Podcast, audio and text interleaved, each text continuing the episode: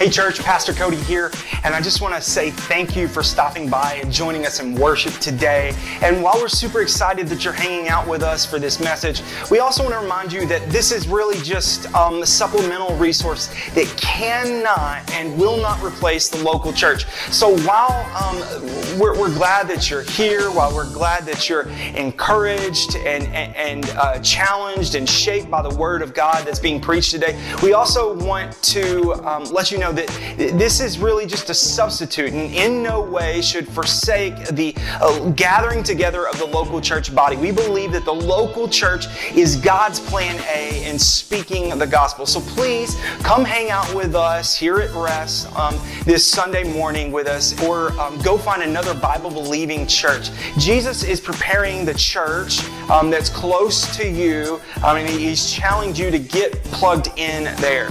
Um, Jesus loves the church and we love Jesus and we believe that we can love Jesus better by being locally connected and serving her well. So um, just jump right in with us and we're glad you're here. How's this? Okay. I thought it sounded weird, but this is a new headset. Uh, if you don't mind, I'm going to take it off because I'm uncomfortable. But anyway, if you're here today, I need you to raise your hand, please. Excellent. Um, this is what I want to do. It is somebody's birthday today, and I keep getting reminded. And he's sitting back there. Um, everyone say happy birthday, Cole. There, I remembered, okay? And now it'll be forever on uh, line. So that's great. Hey, bear with me just a sec. I'm going to get this off. Not awkward at all.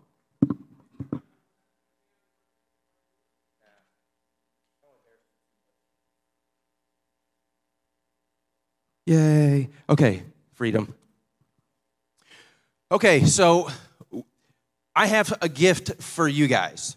Um, and it actually works really well because we have the AC that is out on the second floor. And as temps are rising, I hopefully will have a shorter sermon for you today. You're welcome. Hopefully, uh, unless the Holy Spirit takes this thing over. But um, this sermon today um, i mean i just i plan on teaching it we're going through first and second timothy and i'm having a ball doing it and and learning so much from it but you have to know that like this um, preaching schedule has been in place for a while and the and the the the sermons are just falling where they are just randomly but the sermon that i am preaching today was for me um, not just for me, but for me to communicate to certain people here. Um, so I really need you guys to pay attention and that, like, with the words that, that you're hearing me say, I pray that it is the Lord speaking uh, through me, and, and I pray that it encourages you, okay? So, Paul wrote his first letter to Timothy, his child in the faith, while traveling, hoping to see him soon. Okay, so his, his circumstances really weren't that bad and his focus was on the nature and the practice of the church, um, addressing ministerial offices, widows, public worship, and really how Timothy was supposed to operate, um, or how the church was supposed to operate there in Ephesus. Uh, in a climate very much like we have here today. But then we go into Second Timothy, and Paul's circumstances have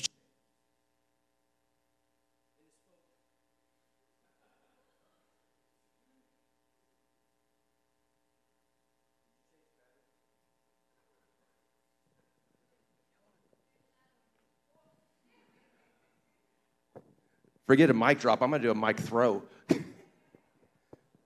John, where'd you go? Do you want to get the batteries in this thing for when you come back up, somebody? I'm going to put it right here. And I pray the Holy Spirit leads you to come get it. it could be awkward coming down in front. Let me tell you. There you go. That's my boy right there. Okay. Juice on this one looks good. Okay, man, I am. there has been a war going on this morning, um, and, and I don't. I'm going to pause here for a second. The songs that we sang today are not random. And if you've noticed, it talked about the suffering part. Uh, but then the cool part is, is it, as it progresses, it goes from us suffering to God showing up to help us. And that's really the core of this message today and great great song choices today, guys.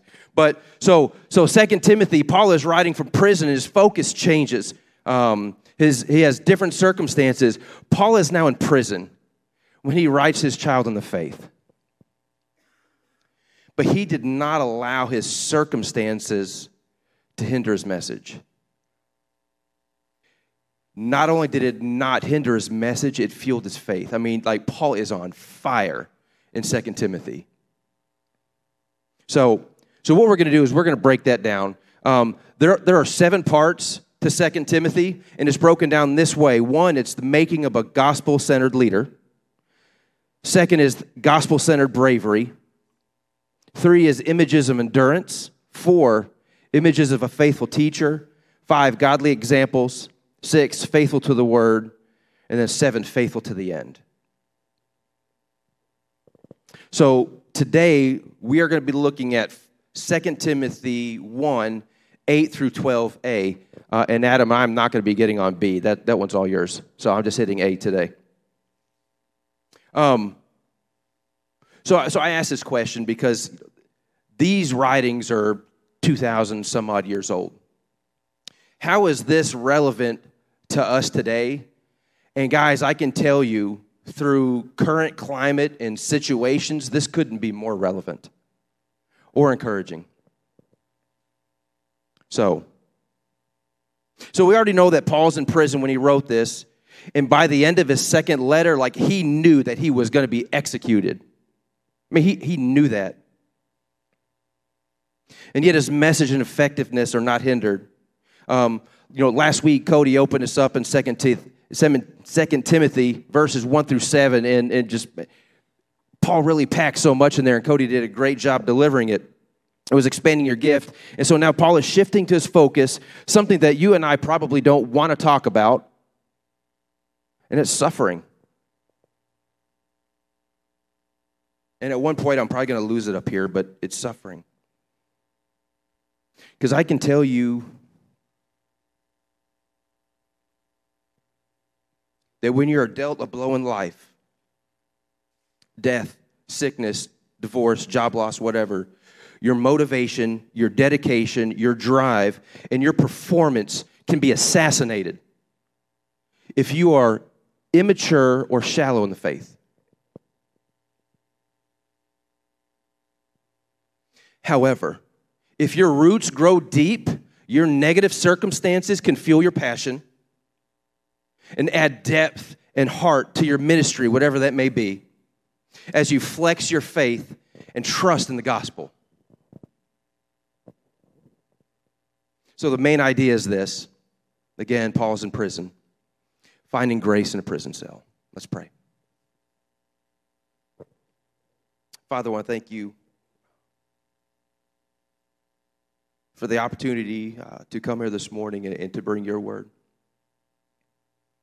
I pray that it does not fall on deaf ears, but for the ears that are here that this message from you is intended for, I pray that they be opened. I pray that hearts would be softened to receive this message and that the truth of your gospel will take root and that the roots of faith would grow so that when things turn bad, Father, the faith remains. God, I give you this time. I give you myself, Lord. Speak this morning. I pray this in Jesus' name. Amen. Okay, so we're going to go ahead and we're going to read these um,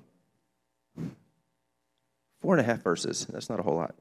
Four and a half verses, and then we'll break this down. So 2 Timothy 1 8 through 12a.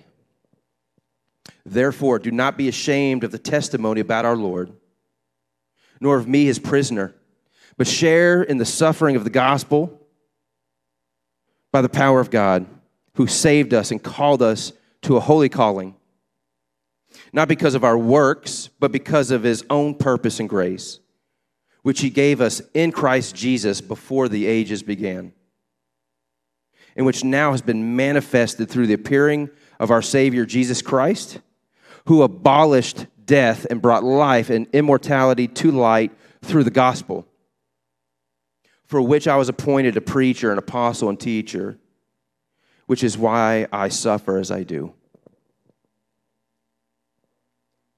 There, there is something here that you know, in, in preparation and really in a lot of times passing of me studying is, is, is a, um, a word that I breeze right over, and it's the gospel.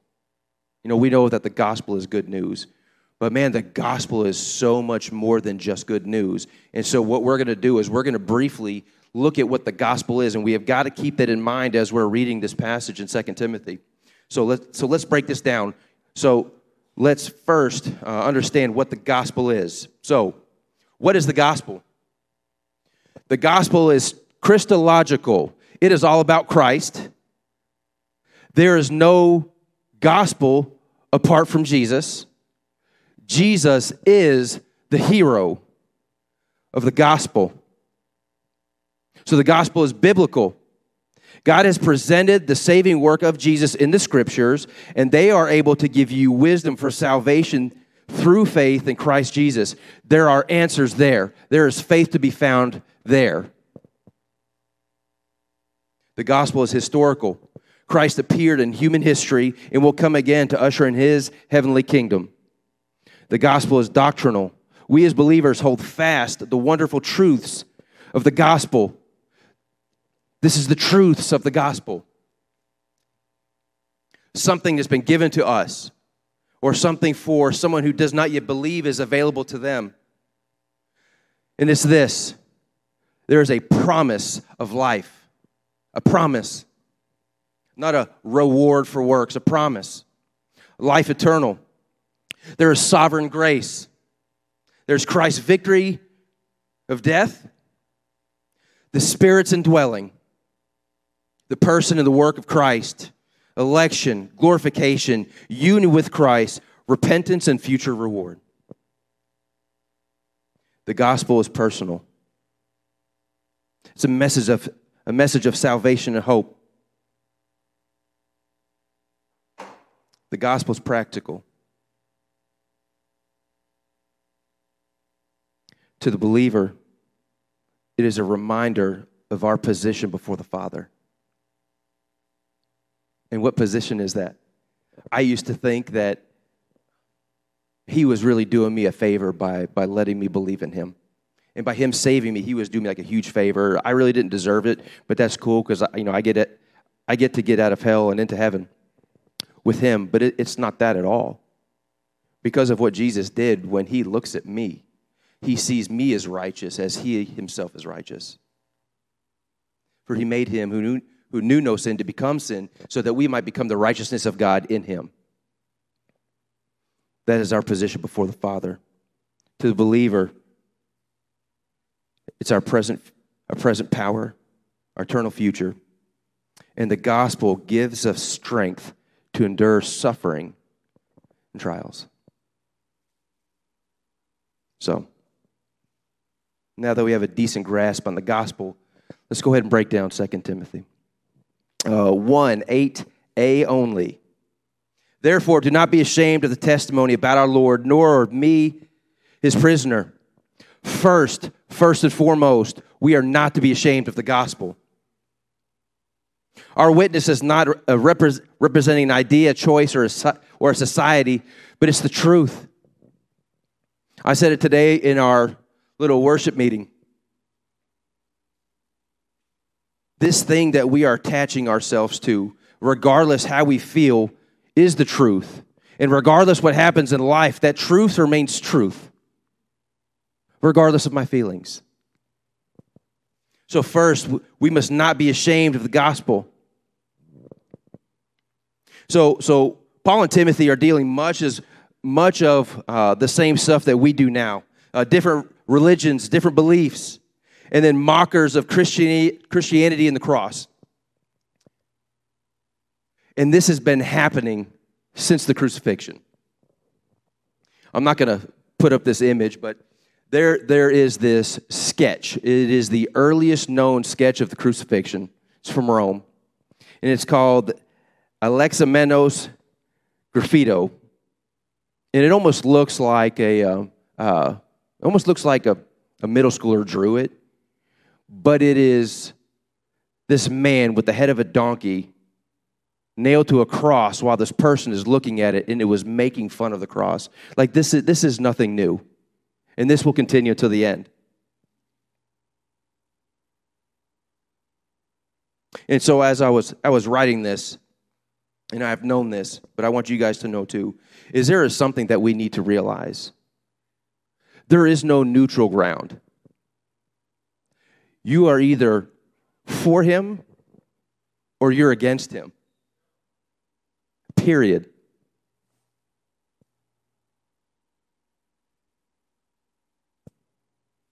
I don't want to get ahead of myself. I got some verses, but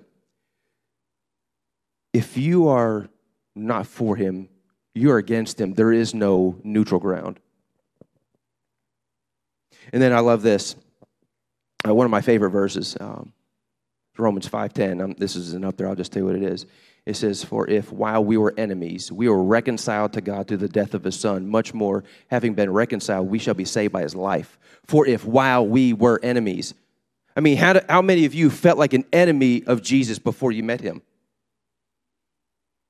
I, I sure didn't. But if you're not for him, you're against him. For while you were enemies, he saved you. In our ignorance, we were enemies. So, moving along, don't be ashamed of your Lord. One of the most prevalent worldviews is this it's moralistic, therapeutic deism. A belief that if people do good, that if they feel good and they believe in some God, it doesn't matter what God that is, that there is a heaven waiting for them. There's also an idea that bad people, sinful people need a Savior is viewed as ignorant and primitive and foolish. Man, Satan is at work. So, like, hear me. I've read the whole story. I know what's coming.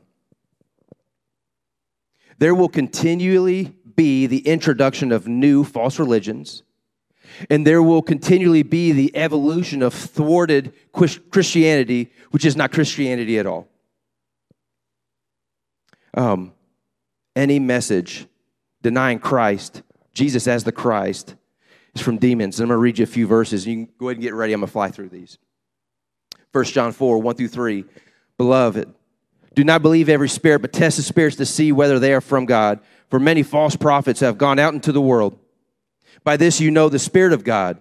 Every spirit that confesses Jesus Christ has come in the flesh is from God.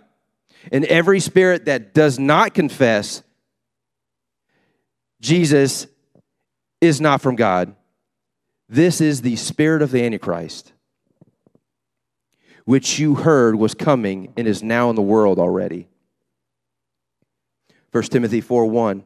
Now the Spirit, the Holy Spirit, expressly states in later times some will abandon the faith and follow deceitful spirits and the teaching of demons. Matthew 7.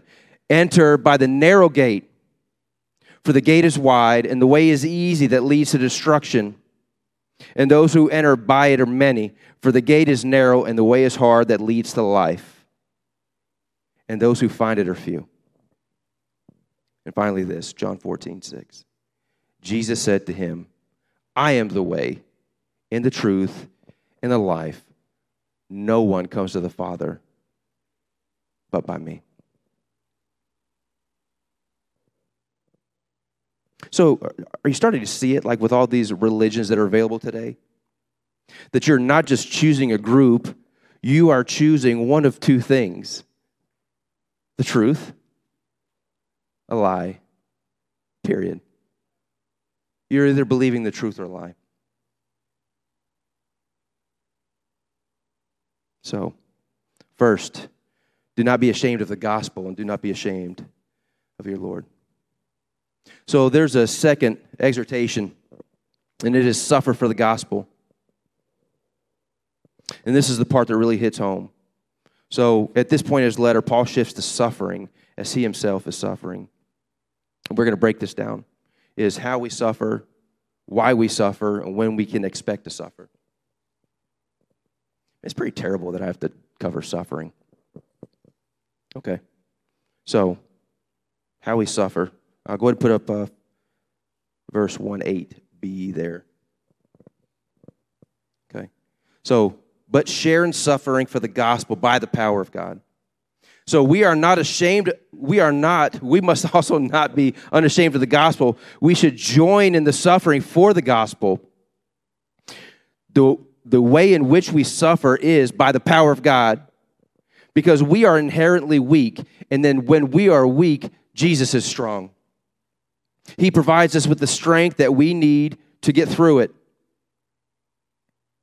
2 Corinthians 12, 9 and 10 says this, But he said to me, My grace is sufficient for you, for my power is made perfect in weakness. Therefore, I will boast all the more gladly of my weaknesses, so the power of Christ may rest upon me. For the sake of Christ, then, I am content with weakness, insults, hardships, persecutions, and calamities. For when I am weak, then I am strong. Who here, don't, don't raise your hands, who here is suffering right now? I know of some.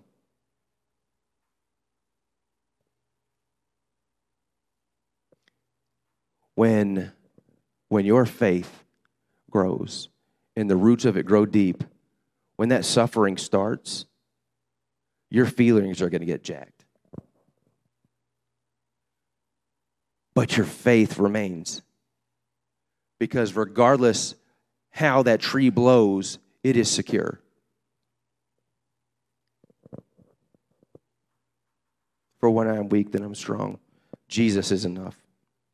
Okay. So it's human nature to be self reliant.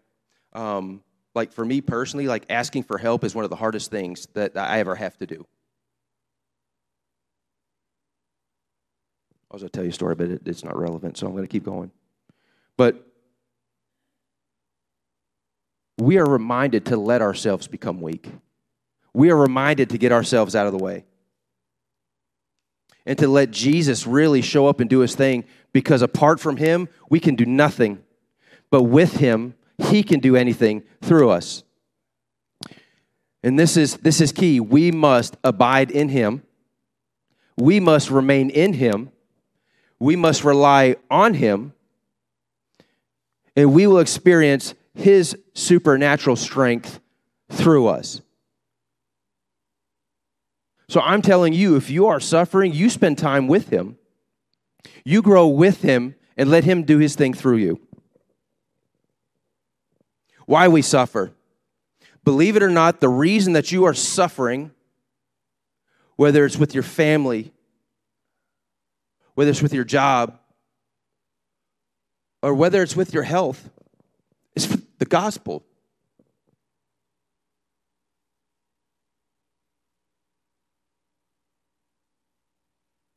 We suffer because of the gospel. And I'm here to tell you, regardless, the gospel is worth it.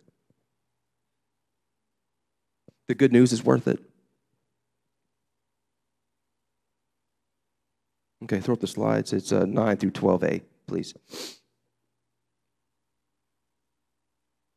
Who saved us and called us to a holy calling, not because of our works, but because of his own purpose and grace which he gave us in Christ Jesus before the ages began,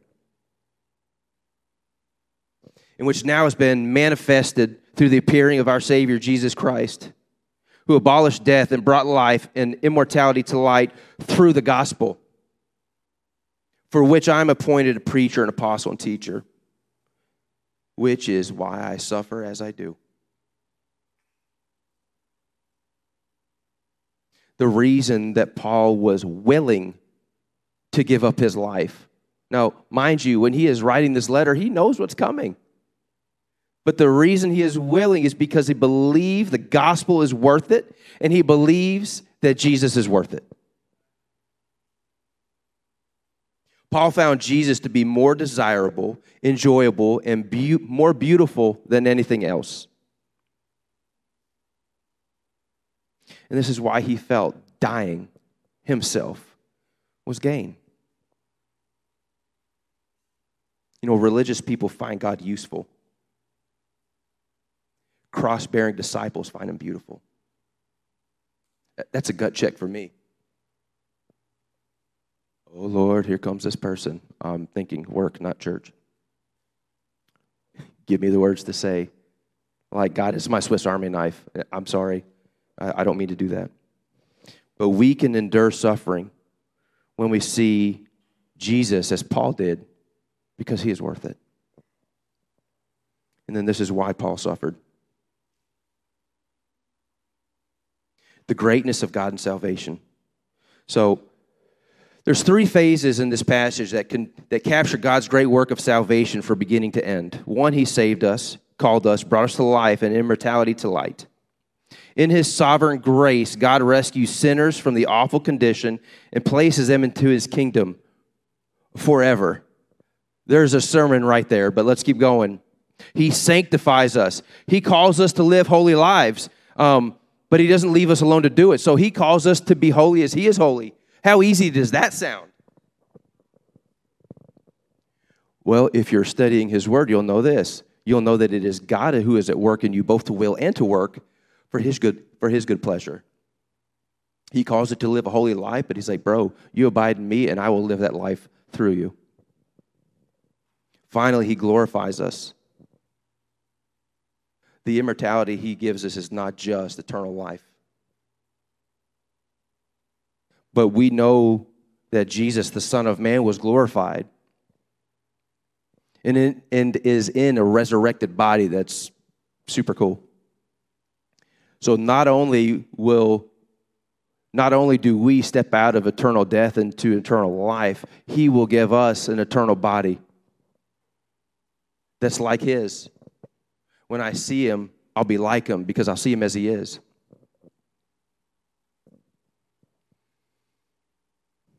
This is why Paul suffered also the grace of God and salvation. He saved us not because of anything that we did, not because of anything that we can do or will do, but He saves us by His grace.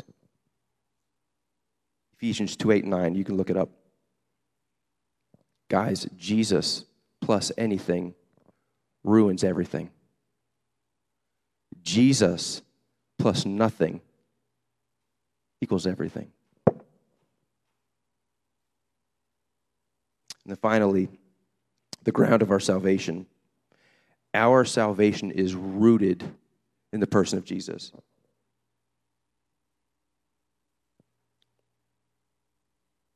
In the finished work of Christ. So, and this is the when. This is the when we should expect suffering. As we make the gospel known. When you follow Jesus, when you begin to follow him, expect temptation. When you speak the truth, expect adversity.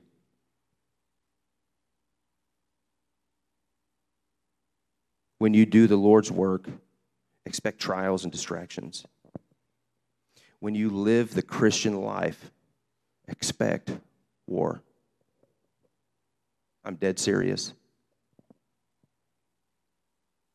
You know, Jesus never po- promised prosperity to his followers, never. But he did say this He's like, listen, the world is going to hate you. Just don't worry about it because they hated me first. They hate you because of me. And he did give us one promise, though. As we as believers are going through this suffering, he said, I will never leave you. I will never forsake you. I will always be there. But we can have blinders on to where we can't see it because we've got to remain in Him. So, so you may not be in prison, you may not ever see prison. This doesn't mean that you won't experience suffering. You know, it may come in the form of ridicule, it may come in the form of a broken home, and it may come in the form of uh, death or even just an illness that you have to live with.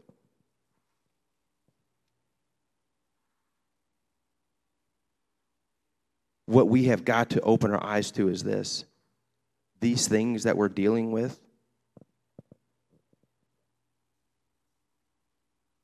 is not just circumstances, but this is war. The things that you are dealing with is war.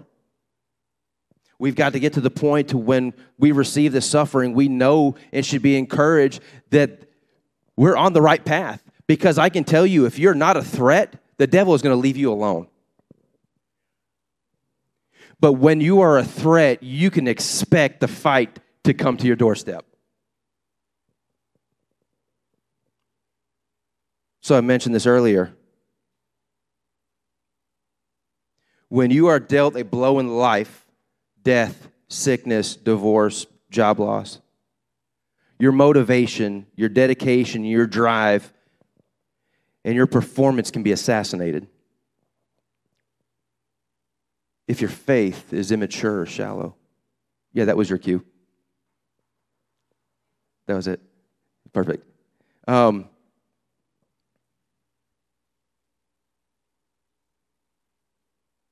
however, if the roots of your faith grow deep, your negative circumstances can fuel your passion, add depth and heart to your ministry as you flex your faith and trust in the gospel. So, uh, Hebrews 11:1 tells us what faith is. It says it is the assurance of things hoped for, the convictions of things not seen.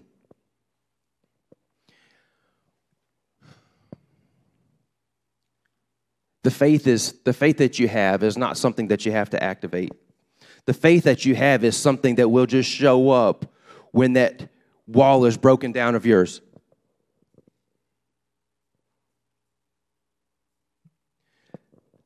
this faith is key. And so I ask myself, like, like, how does how does how do someone like I, how does someone like me, like actually get faith? Like, like how can I be given faith? This is not something that you do yourself. What you need to do is you need to pursue the heart of the God that gave you the scriptures. And as you're pursuing Him, He gives you faith. So that when everything starts to fall apart in your life, and the wind starts to blow, and that tree is about to break, it stands because of faith.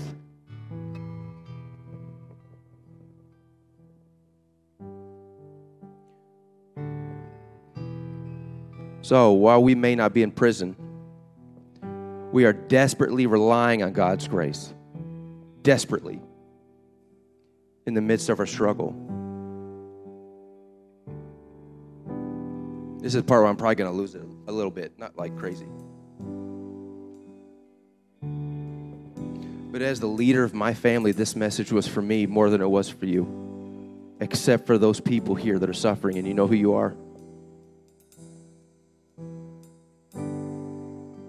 I'm supposed to learn from this, and hopefully you are too.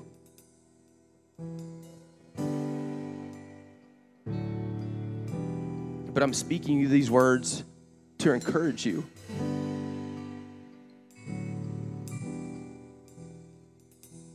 Jesus never said it would be easy, but he said he would be with you.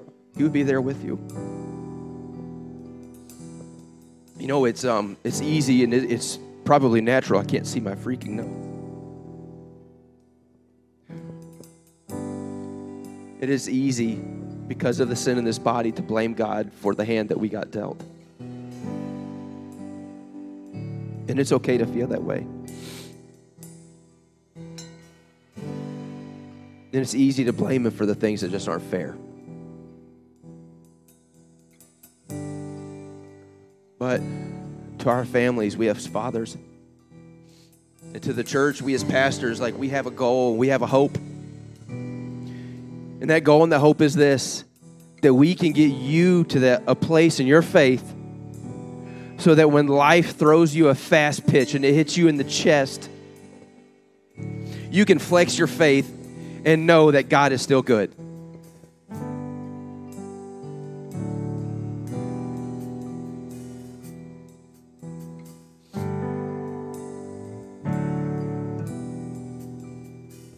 The person here today you know who you are.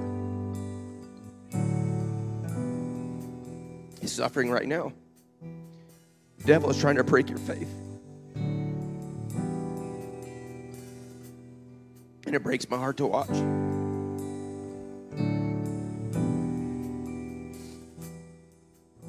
You have no idea.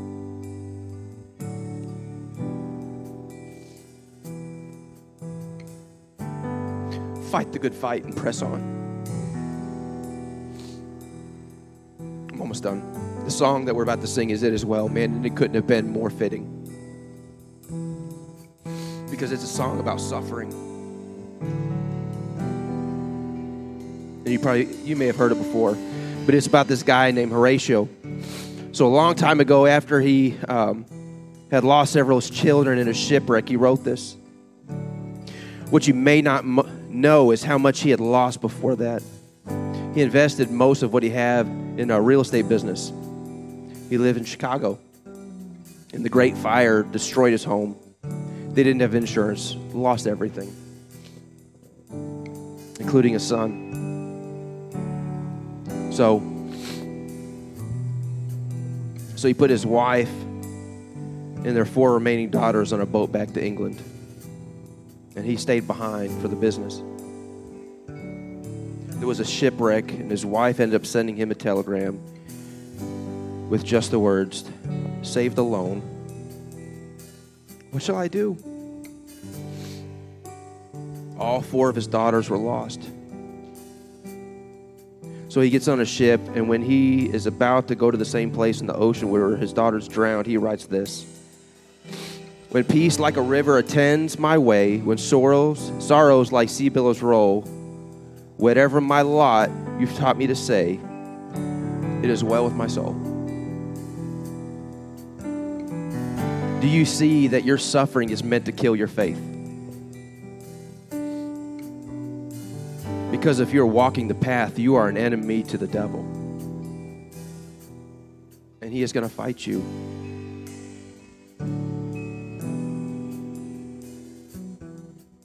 and he's going to try to murder your faith. Stay strong. Fight the good fight and press on. Find grace in your prison cell.